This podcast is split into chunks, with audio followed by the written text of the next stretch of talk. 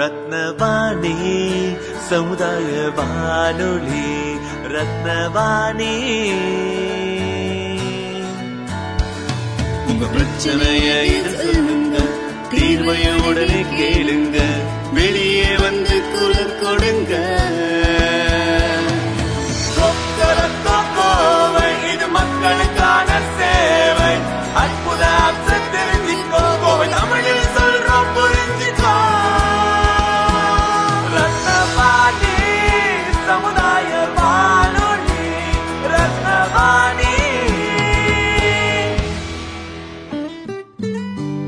ரத்னவாணி தொண்ணூறு புள்ளி எட்டு சமுதாய வானொலி ஒலிபரப்பு கோவை ஈச்சனாரி ரத்தினம் கல்லூரி வளாகத்தில் இருந்து ஒலிபரப்பாகிறது.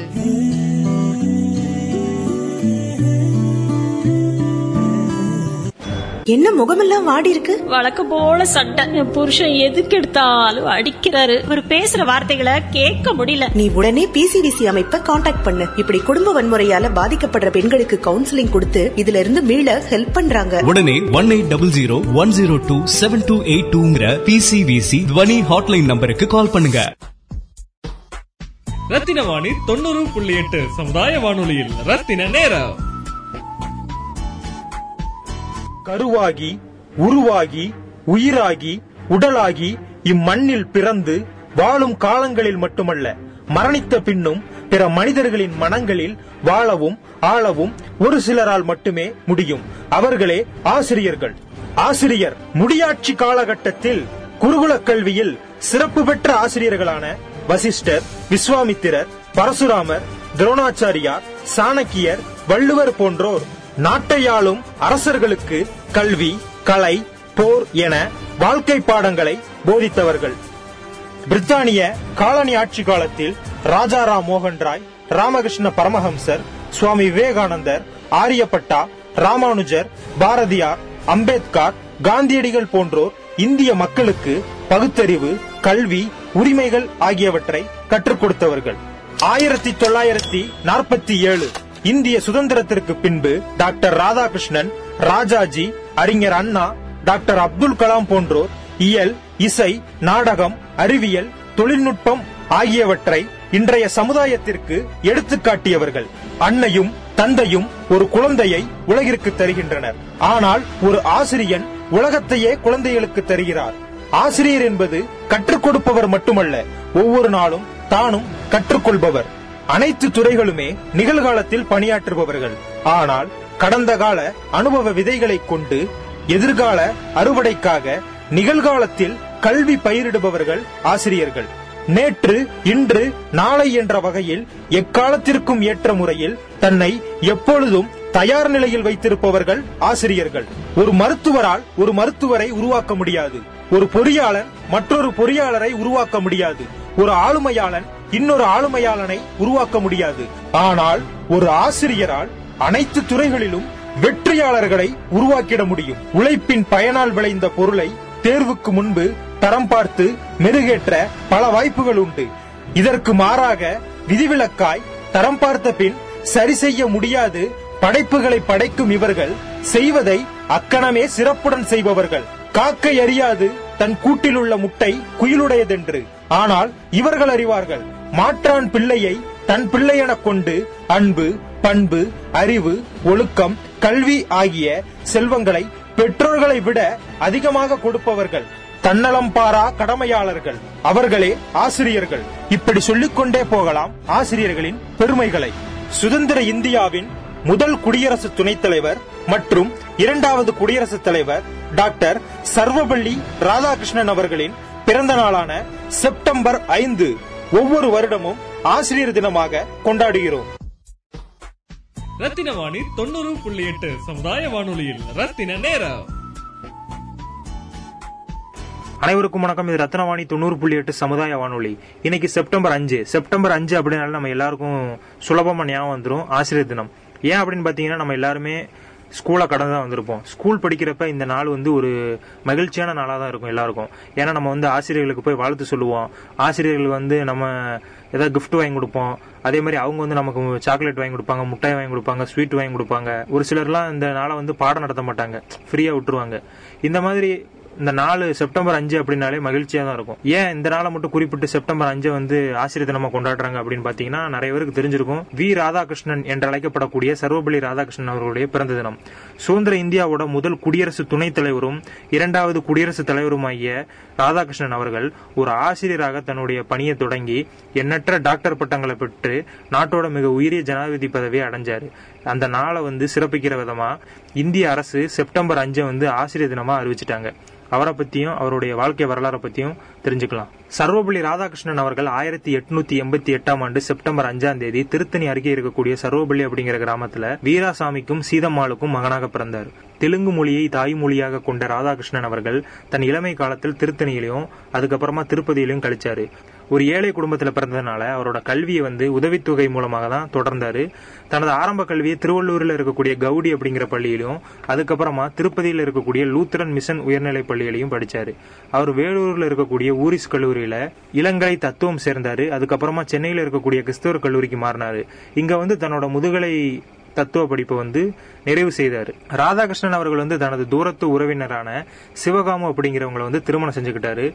இவங்களுக்கு வந்து ஐந்து குழந்தைகள் இருக்காங்க. நான்கு கு- பெண் குழந்தைகள் ஒரு ஆண் குழந்தையும் இருக்காங்க. முதுகலை பட்டம் பெற்ற ராதாகிருஷ்ணன் அவர்கள் ஆயிரத்தி தொள்ளாயிரத்தி ஒன்பது சென்னை பிரசிடென்சி கல்லூரியில உதவி விரிவுரையாளராக பணியேற்றினார்.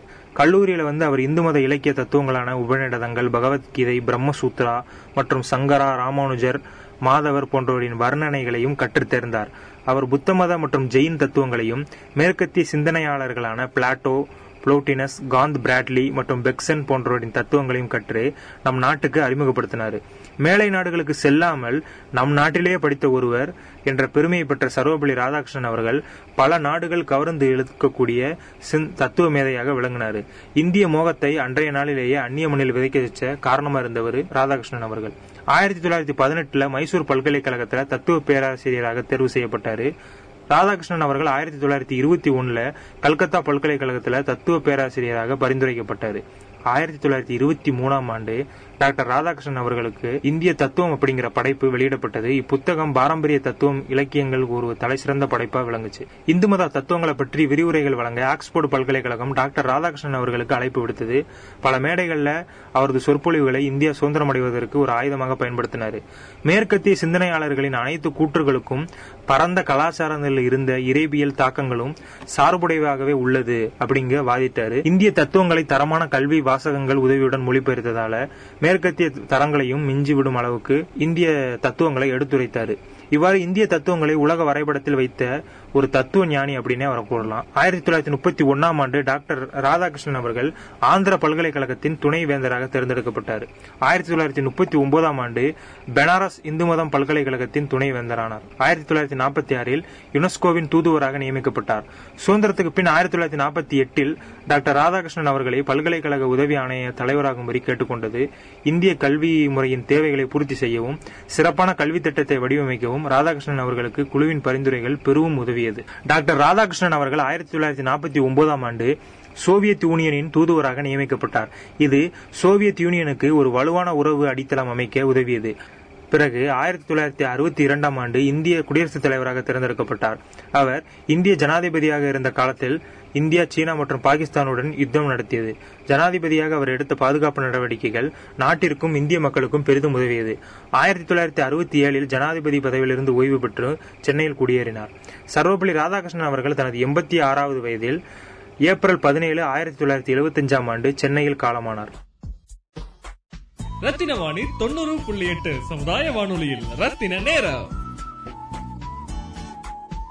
அனைவருக்கும் வணக்கம். இது ரத்னவாணி தொண்ணூறு புள்ளி எட்டு சமுதாய வானொலி. இன்னைக்கு செப்டம்பர் அஞ்சாம் நாள். நம்ம எல்லோராலையும் வாவுசி அப்படின்னும் கப்பலோட்டிய தமிழன் அப்படின்னு அழைக்கப்படுற வாவு சிதம்பரம் அவர்களுடைய பிறந்த தினம். பத்தொன்பதாம் நூற்றாண்டுல பிரிட்டிஷ் இந்தியாவோட மிக முக்கியமான வழக்கறிஞர்கள் ஒருத்தர் இருந்த வாவுசி அவர்கள் தனது சொந்த மாநிலமான தமிழ்நாட்டில் வலுவான தொழிற்சங்கங்கள் இயங்க தலைமை வகிச்சாரு. அதே நேரத்தில் ஆங்கிலேயர்களிடமிருந்து இந்திய சுதந்திரத்துக்காக போராடினார். தூத்துக்குடி மற்றும் கொழும்பு இடையே முதல் உள்நாட்டு கப்பல் சேவை அமைக்க காரணமா இருந்ததுனால கப்பலோட்டியன் தமிழன் அப்படிங்கிற சிறப்பு பெயரால் அழைக்கப்பட்டார்.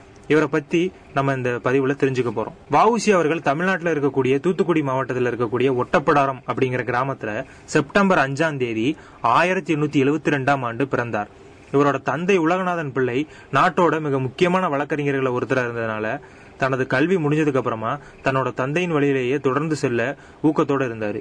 இவர் தனது சொந்த ஊரான ஒட்டப்படாரத்துக்கு பக்கத்துல இருக்கக்கூடிய திருநெல்வேலியில இருக்கக்கூடிய பள்ளிகள்ல தனது பள்ளி படிப்பை முடிச்சாரு. அதுக்கப்புறமா ஒட்டப்படாரத்துல இருக்கக்கூடிய மாவட்ட நிர்வாக அலுவலகத்துல வேலைக்கு போனாரு. ஒரு சில ஆண்டுகள் அங்க வேலை பார்த்ததுக்கு அப்புறமா அவர் வந்து சட்டப்பள்ளியில சேர்ந்து சட்ட ஆய்வுகளை நிறைவு செய்து தன்னோட தந்தை உலகநாதன் பிள்ளை போலவே வழக்கறிஞராக மாறினார். சட்ட தொழில அவர் மிகப்பெரிய உத்வேகமா அவர் தந்தை இருந்தாலும் அவருக்கும் அவரோட தந்தைக்கும் ஒரு சில வேறுபாடு இருந்தது. அதுல மிக முக்கியமான வேறுபாடு என்ன அப்படின்னு பாத்தீங்கன்னா அவரோட தந்தை சமுதாயத்துல பணக்காரர்களோட பிரச்சனைக்கு மட்டுமே வாதாடுவதாக இருந்தார். ஆனா வஉசி அவர்கள் ஏழை மக்களின் மீது கொண்ட அனுதாபத்தின் காரணமாக பல தருணங்கள்ல தனது செல்வாக்கு மிக்க தந்தையின் விருப்பத்திற்கு எதிராகவே வாதாடி இருக்காரு தமிழ்நாட்டில் மூன்று துணை நீதிபதிகளின் ஊழல் குற்றச்சாட்டு அப்படிங்கிற சிறப்பான வழக்கில் வாதாடி வென்றதுனால குற்றவாளிகளை நிரூபிச்சதுனால வஉசி அவர்களுடைய புகழ் இந்தியா முழுவதுமே பரவுச்சு. ஆயிரத்தி தொள்ளாயிரத்தி அஞ்சாம் ஆண்டு வஉசி அவர்கள் இந்திய தேசிய காங்கிரஸ் கட்சியில உறுப்பினராக மாறினார். இந்தியாவில் சுதேசி இயக்கம் தலை தூக்கிய அந்த நேரத்தில் தலைவர்களாக இருந்த லாலா லஜபதி ராய் பால கங்காதார திலகர் போன்றவரும் ஆங்கிலேய வர்த்தக பேரரசின் வற்புறுத்தலுக்கு ஒரு முற்றுப்புள்ளி வைக்க முயற்சி செஞ்சுக்கிட்டு இருந்தாங்க. அதே நேரத்துல சென்னை மாகாணத்துல இருந்து அரவிந்த கோஷ் சுப்பிரமணிய சிவா சுப்பிரமணிய பாரதி ஆகியவங்களும் போராடிக்கிட்டு இருந்தாங்க. இதுவே வஉசியை இந்திய தேசிய காங்கிரஸ் கட்சியில சேர்றதுக்கு ஒரு மிக முக்கியமான காரணமா இருந்தது. சென்னை மாகாணத்துல உறுப்பினர்களா இருந்தவங்க கூட போராட தொடங்கினாரு. பின்னர் அவர் இந்திய தேசிய காங்கிரஸ் கட்சியில் சேலம் மாவட்ட அமர்வுல வந்து தலைமை தாங்கினாரு. இந்திய தேசிய காங்கிரஸ்ல சேர்ந்ததுக்கு அப்புறமா இந்தியா சுதந்திரம் பெறுவதற்கு அவர் முழு மனதோட சுதேசி பணிகளில் ஈடுபட்டார். அவரது சுதேசி வேலையின் ஒரு பகுதியாக இலங்கை கடலோரங்களில் இருக்கக்கூடிய ஆங்கிலேய கப்பல் போக்குவரத்தின் ஏகாதிபத்தியத்துக்கு ஒரு முற்றுப்புள்ளி வைக்கிறதுக்காக ஆயிரத்தி தொள்ளாயிரத்தி ஆறாம் ஆண்டு நவம்பர் பன்னெண்டாம் தேதி சுதேசி ஸ்டீம் நேவிகேஷன் அப்படிங்கிற நிறுவனத்தை தொடங்கினாரு. தனது கப்பல் போக்குவரத்து நிறுவனத்தை தொடங்க இரண்டு நீராவி கப்பல்களான எஸ் எஸ் காலியோவையும் எஸ் எஸ் லாவோவையும் மற்ற சுதேசி உறுப்பினர்களான அரவிந்த கோஷ் மற்றும் பால கங்காதார திலகர் அவர்களுடைய உதவியால வாங்கினாரு. ஆங்கிலேய அரசாங்கம் மற்றும் ஆங்கிலேய வியாபாரிகளின் கோபத்தை தோன்றதுக்கு இது ஒரு மிக முக்கிய காரணமா இருந்தது. வஉசியின் கப்பல் வந்து தூத்துக்குடி கொழும்பு இடையே வழக்கமான சேவைகளை தொடங்குச்சு. அவரது கப்பல் போக்குவரத்து நிறுவனம் ஒரு வர்த்தக மையமாக மட்டும் இல்லாம பிரிட்டிஷ் இந்தியால ஒரு இந்தியர் அமைச்ச முதல் விரிவான கப்பல் போக்குவரத்து சேவையா இருந்தது. Swadeshi steam navigation company British steam navigation கம்பெனிக்கு கடும் போட்டியா இருந்தது. பிரிட்டிஷ் கப்பல் நிறுவனம் இந்த போட்டியை சமாளிக்கிறதுக்காக கட்டணத்தை குறைச்சு பார்த்தது. ஆனா வஉசியும் கட்டணத்தை குறைச்சதுனால பிரிட்டிஷ் நிறுவனம் பிரிட்டிஷ் ஸ்டீம் நேவிகேஷன் கம்பெனி பயணிகளை வந்து இலவசமா அழைச்சி செல்ல நிலைக்கு தள்ளப்பட்டுச்சு. அதே மாதிரி இலவச பொருட்கள் இந்த மாதிரி நிறைய கொடுத்து பயணிகளை வந்து தங்கள் பக்கம் ஈர்க்க ஆரம்பிச்சது. இந்த நேரத்துல வந்து வாவுசி அவர்களால இந்த மாதிரி சலுகைகள் செய்ய முடியாதனால அவரோட சுதேசி ஸ்டீம் நேவிகேஷன் கம்பெனி திவாலாயிருச்சு. சுதேசி இயக்கத்தை வந்து விரிவாக்குறதுக்காகவும் தவறான ஆங்கிலேய அரசாங்கத்தை பத்தி இந்திய மக்களிடையே விழிப்புணர்ச்சி ஏற்படுத்துறதுக்காகவும் போராடிக்கிட்டு இருந்த வவுசி அவர்கள் திருநெல்வேலியில் இருக்கக்கூடிய கோரல் மில்ஸ் தொழிலாளர்களின் ஆதரவை வாங்கினாரு. ஆங்கிலேய அதிகாரிகளை பத்தி அவங்க கிட்ட வந்து எடுத்து சொன்னதுனால ஏற்கனவே கோவத்தில் இருந்த ஆங்கிலேய அதிகாரிகள் இவர் மீது வந்து அதிக வெறுப்படைஞ்சு இச்செயலை வந்து அரசாங்கத்திற்கு எதிரான துரோகம் அப்படின்னு சொல்லி மார்ச் பன்னெண்டாம் தேதி ஆயிரத்தி தொள்ளாயிரத்தி எட்டாம் ஆண்டு அவர் வந்து கைது செஞ்சாங்க. அவரது கைது செய்து பண்ணதுக்கு அப்புறமா நாட்டில் வந்து வன்முறை வெடித்தது. இதனால காவல் அதிகாரிகளுக்கும் பொதுமக்களிடையே மோதல்கள் ஏற்பட்டு நாலு பேர் மரணம் அடைஞ்சாங்க ஆங்கிலேய அதிகாரிகள் அவரது செயல்களுக்கு தீவிரமாக கண்டனம் தெரிவித்தாலும் நாட்டின் ஊடக ஆதரவு கிடைச்சதுனால வாவுசி அவர்களுடைய தேசிய உணர்வு எல்லா நாளிதழ்கள்லையும் விரிவாக பாராட்டி எழுதப்பட்டது. ஆங்கிலேயர்கள் வந்து அவருக்கு எதிராக வழக்கு தொடக்க முயற்சி செஞ்சாலும் நாட்டில் இந்தியர்கள் வந்து சிறையிலிருந்து அவரை விடுவிக்க நிதி சேகரிக்க ஆரம்பிச்சாங்க. அச்சமயத்துல தான் தென்னாப்பிரிக்காவில் இருந்த மகாத்மா காந்தி வாவுசியோட பாதுகாப்பிற்காக அதிகமா நிதி சேமிச்சு இந்தியாவுக்கு அனுப்பி வச்சாரு. தனது கைதுக்கு அப்புறமா அவர் கோயம்புத்தூர்ல இருக்கக்கூடிய மத்திய சிறையில ஜூலை ஒன்பது ஆயிரத்தி தொள்ளாயிரத்தி எட்டுல இருந்து டிசம்பர் ஒன்னு ஆயிரத்தி தொள்ளாயிரத்தி பத்து வரை அடைக்கப்பட்டது. அவரோட புரட்சிகரமான மனப்பான்மையை பார்த்த அஞ்சு ஆங்கிலேயர்கள் தெளிவாக அவருக்கு ஆயுள் தண்டனை வந்து வச்சுட்டாங்க சிறையில் இருந்த அந்த நாட்கள்ல மற்ற அரசியல் கைதிகளுக்கு கிடைத்த எந்த சலுகையுமே வவுசி அவர்களுக்கு கிடைக்கல. இருந்தாலும் மற்ற குற்றவாளிகள் போலவே சிறையில கடின உழைப்புல வந்து ஈடுபட்டாரு. அவரது இந்த கடின உழைப்பு அவரோட உடல்நிலையை பெருமளவு பாதிச்சது. இதன் விளைவாக அவரது உடல்நலம் படிப்படியா சரிஞ்சு மிகவும் சோர்ந்து காணப்பட்டார். இதனால் ஆங்கிலேய அதிகாரிகள் அவரை விடுதலை செய்யற கட்டாயத்துக்கு தள்ளப்பட்டாங்க. டிசம்பர் பன்னெண்டு ஆயிரத்தி தொள்ளாயிரத்தி பன்னெண்டு அன்று அவரை வந்து விடுதலை செஞ்சாங்க. சிறையில் இருக்கும்போது அவரது தனது சட்ட மனுக்கள் மூலமா தனது சுதேசி வேலைகளை தொடர்ந்து செஞ்சுக்கிட்டு தான் இருந்தாரு. சிறையில கடுமையான சூழ்நிலை இருந்ததுனால விடுதலை செய்யப்பட்டாரு.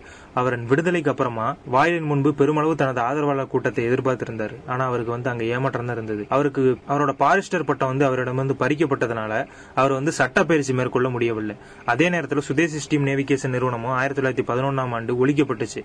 அவர் ஏழ்மை நிலையை அடைய ஆரம்பிச்சாரு. அவர் தனது மனைவி மற்றும் இரண்டு குழந்தைகளோட சென்னையில குடியேறினாரு.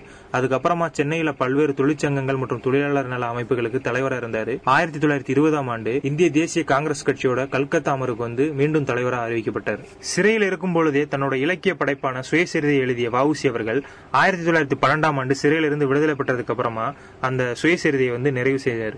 அவர் ஒரு சில நாவல்களையும் எழுதியிருக்காரு. அவர் தத்துவ எழுத்தாளரான ஜேம்ஸ் ஆலன் அவர்களோட பல படைப்புகளை தமிழ்ல மொழிபெயர்த்திருக்காரு.